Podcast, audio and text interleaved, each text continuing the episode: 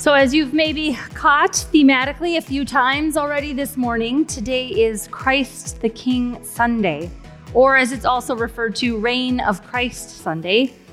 It is a day where we celebrate and recognize the kingship of Christ.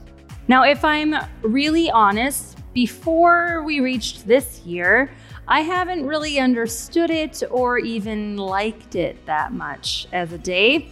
The only thing I've really kind of liked about it or remembered about it each year is that many years ago, comedian Stephen Colbert did a liturgical dance to celebrate this day, and it always makes the rounds in my clergy groups and friend groups every year. I've already gotten two text messages with this video this morning. So uh, Nick and I talked. He was like, "If you want to do it, just do it. I have it ready." So we're gonna watch it just so you can see what's in my head.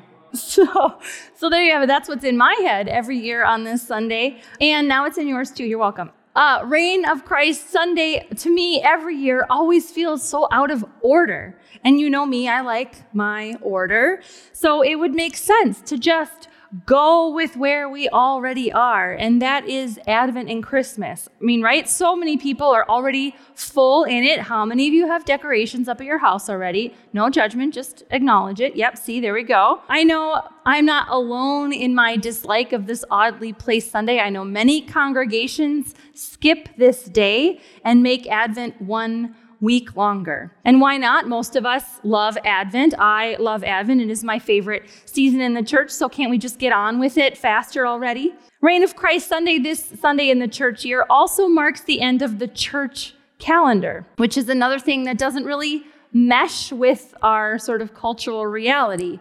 We start our new year in January.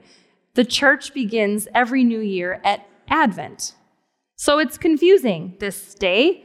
And because I've never really understood this celebration, why we do it very well, I decided to do some research this week. So here's a quick history lesson for you history buffs out there. This holy day was originally named, prepare yourselves, the solemnity of our Lord Jesus Christ, King of the universe. That's awesome. It was a day first set apart and named in 1925 by Pope Pius XI. Now, really, that name is better than just Reign of Christ Sunday, but we'll we'll stick with what we're given. He declared this day to be recognized due to what he felt was a worldwide increase in secularism and nationalism. In his writing about his declaration on this day, he said that manifold evils in the world were due to the fact that the majority of men had thrust Jesus and his holy law out of their lives, that these had no place in either private affairs or in politics, and as long as individuals and states refused to submit to the rule of our Savior, there would be no hopeful prospect of lasting peace among nations. So we have this day.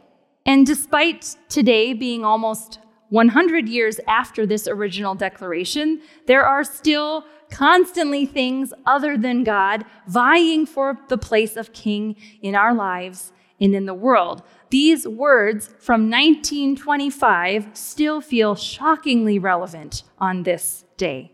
So we have this Sunday before Advent where we make just a little space to think about who is king here on this day and in this place and at this time.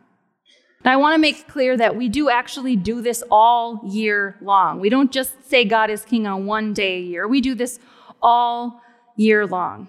Now, we don't quite word it every week like the solemnity of our Lord Jesus Christ, King of the universe, but we do try to ask ourselves every year who is king? And this last year, we, we mark a different gospel every church year. So last year, one year ago, we started our journey in the gospel of Luke. And we began last year with the question What will Luke's gospel tell us about Jesus this year?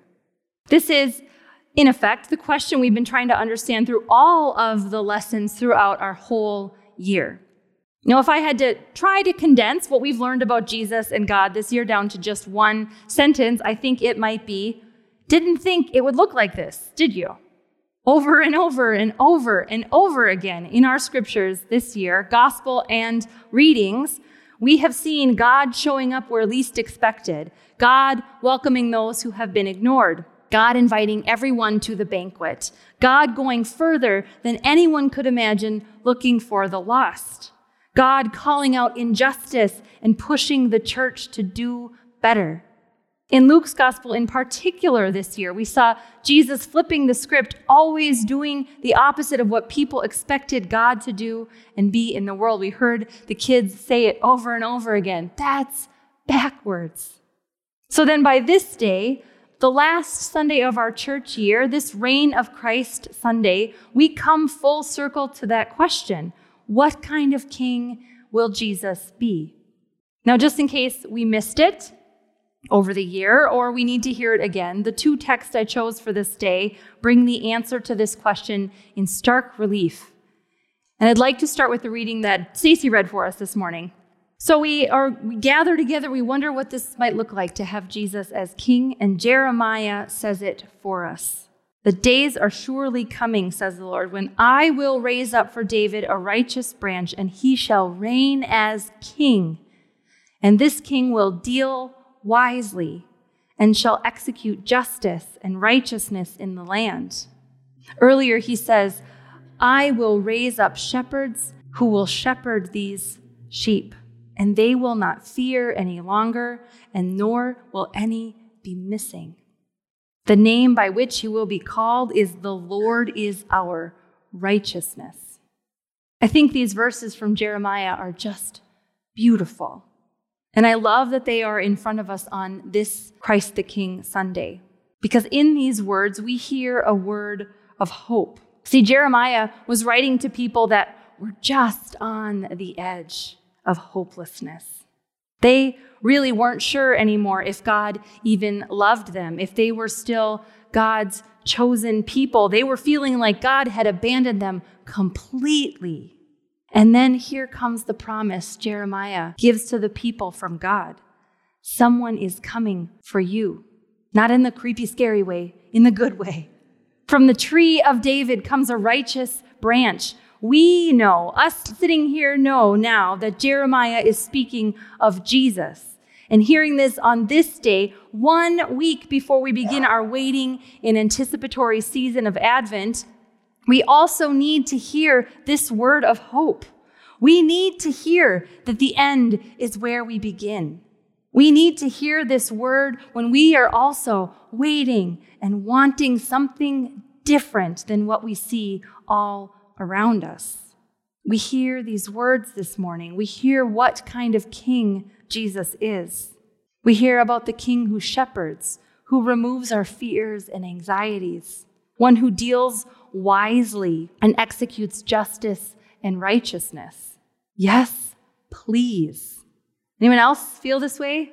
I definitely want this in my own life. I want my fear and anxiety to be removed. I want a leader who is wise and acts wisely. I want justice to rain down all around us because it feels like everywhere I turn, there is another report of some gross injustice. I need this kind of king, and I need the hope that the reign of Christ brings with it. And this is why this day matters because we need this kind of king in our lives. We need this kind of king in our communities and in our world. And while the community of Israelites had not yet experienced what the reign of Christ meant, we have. We have experienced the reign of Christ already. We experience it each and every Christmas.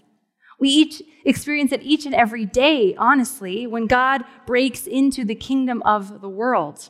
So, how do we know? And how do we see it? I think the way we tell if the kingdom of God is here or breaking in is by trying to understand what that kingdom looks like. Because honestly, this day, this whole celebration of Christ being king, kind of means nothing if we don't understand what kind of king Christ is.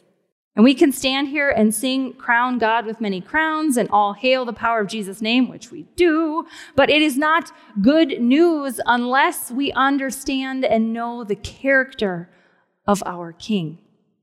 And we do. We do know this already. We have heard it all year long.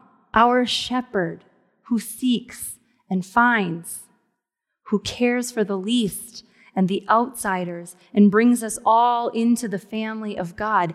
Every time you see this happen, you are seeing the kingdom of God at work. Christ is king. We will see it this morning. We saw it already as we gathered around the baptismal font. We will see it again. We see it every time someone chooses love and kindness over hatred and division.